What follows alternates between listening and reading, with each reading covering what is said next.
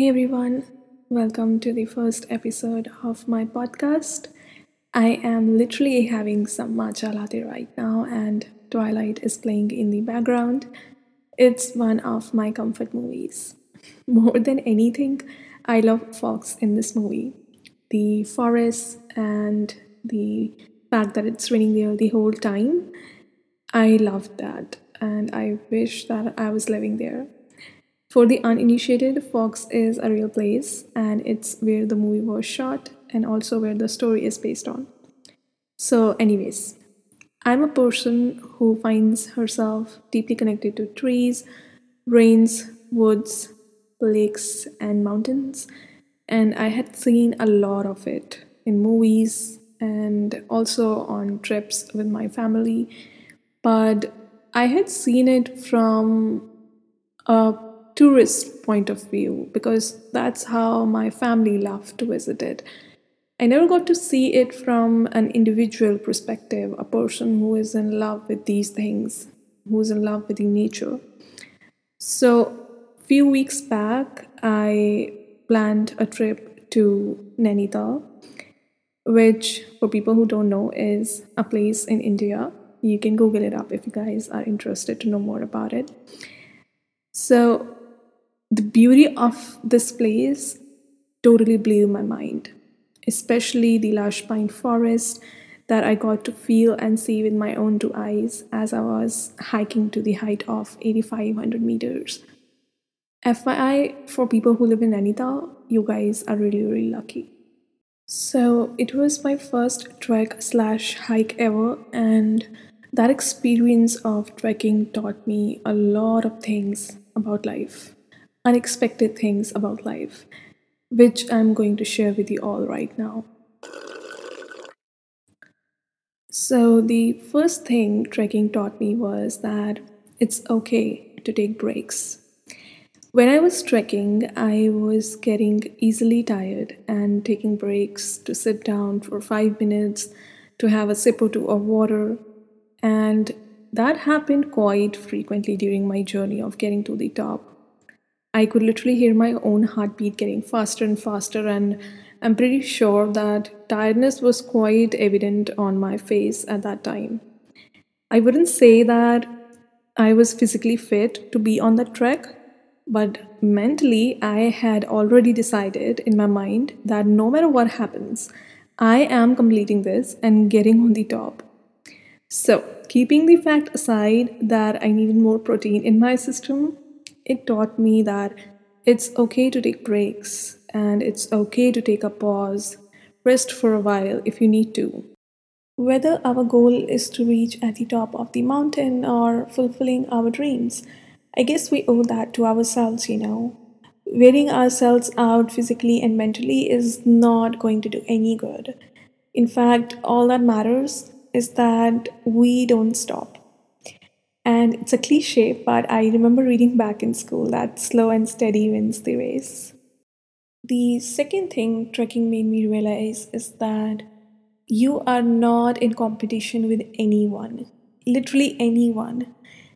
During the trek, I saw a lot of people on my way to the top. Some were quite fast and got way too ahead of me, even if we all started at the same time. And some were behind me, despite getting started together. But did it matter? Honestly, not even a tiny bit. We were all on the journey of trekking to the top and too much focused on ourselves. It didn't matter who reached last or who reached first. All that mattered was you made it to the end. So, the only person you need to be in competition with in your life is the past version of you. Strive to be better than him, her, they but when it comes to competing with others, I guess forget it. Everyone has to be on their own journey, and it's different for each one of us. Nothing wrong in being inspired from someone, though.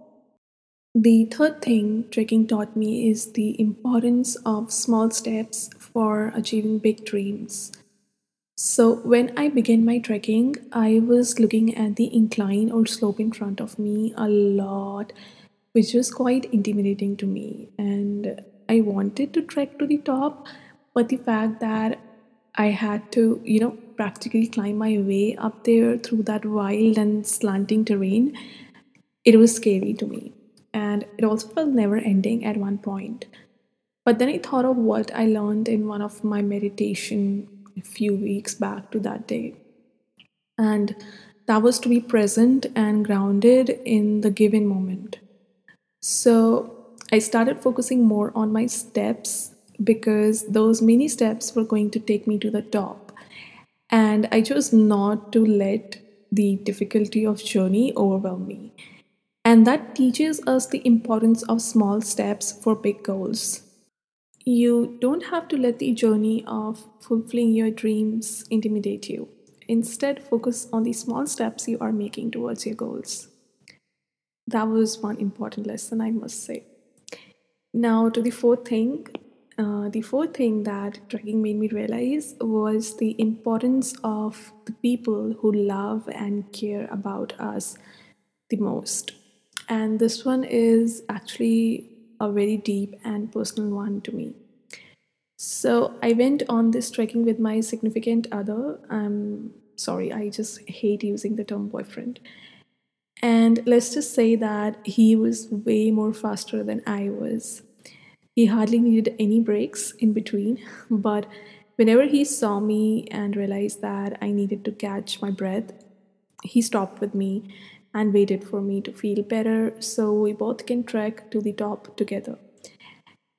And when we reached to the top, he was terrified because he is scared of heights and he is gonna kill me for putting it as a public knowledge.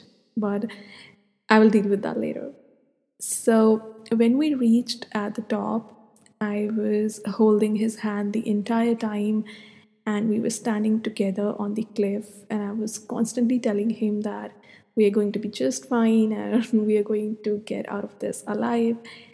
I cannot imagine being able to complete that trek comfortably despite the struggle without him. And he cannot imagine being at the top and being able to feel the happiness of doing it all and enjoying that wonderful view without me now, that teaches us an important life lesson, which is don't leave your loved ones, and I'm talking about the ones who actually care, behind. Keep up with them, take them along towards your journey of achieving your goals and dreams. You might need them later on. Now, I have read it somewhere, but uh, I'm going to quote unquote it in my own words. If you go alone, you will reach fast, and if you take your loved ones along with you, you will go far. The fifth one and the final thing that trekking taught me was that this one is also a deep one actually that people come and go out of your life. Not everyone is supposed to stay. And I'm a kind of person who attaches herself deeply to people in her life like emotionally attached. I'm not a kind of person who just wouldn't care. So this one is hard for me to understand. But I'm at a point where I realized that this is actually truth. So on my trek, we met a lot of people, talked to them, got to know where are they from, and we also chatted with them. Sometimes they fell behind, but caught up with us again and they stayed with us even until we reached at the top and some of us were like um, we never got to see some of the people again. But i'm grateful for the heartfelt and fulfilling conversations we had with them. In fact i when i was in nainital i went to the zoo the other day and i actually made a friend there but I forgot to take her number down or like, you know, some kind of connection like on social media or something. I totally forgot to do that. But I'm grateful for all the joy and the happiness I felt after interacting with her.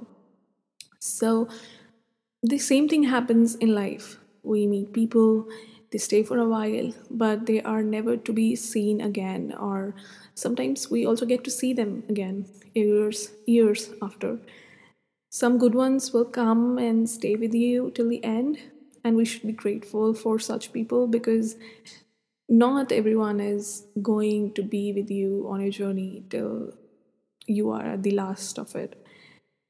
So, people who are not in our life anymore, we should be grateful for the time we had with those people and we should let them go in peace. And I surely cannot wait to be on more treks like that. My latte is almost finished, and so is today's episode. I was feeling so called to share it with you all, and I would love to know if you guys have been on a trek before and how wild the experience was for your soul. Feel free to reach me out on my Instagram or drop me a mail. And I hope that you guys loved today's episode, and I will see you guys in my next one. Till then, bye.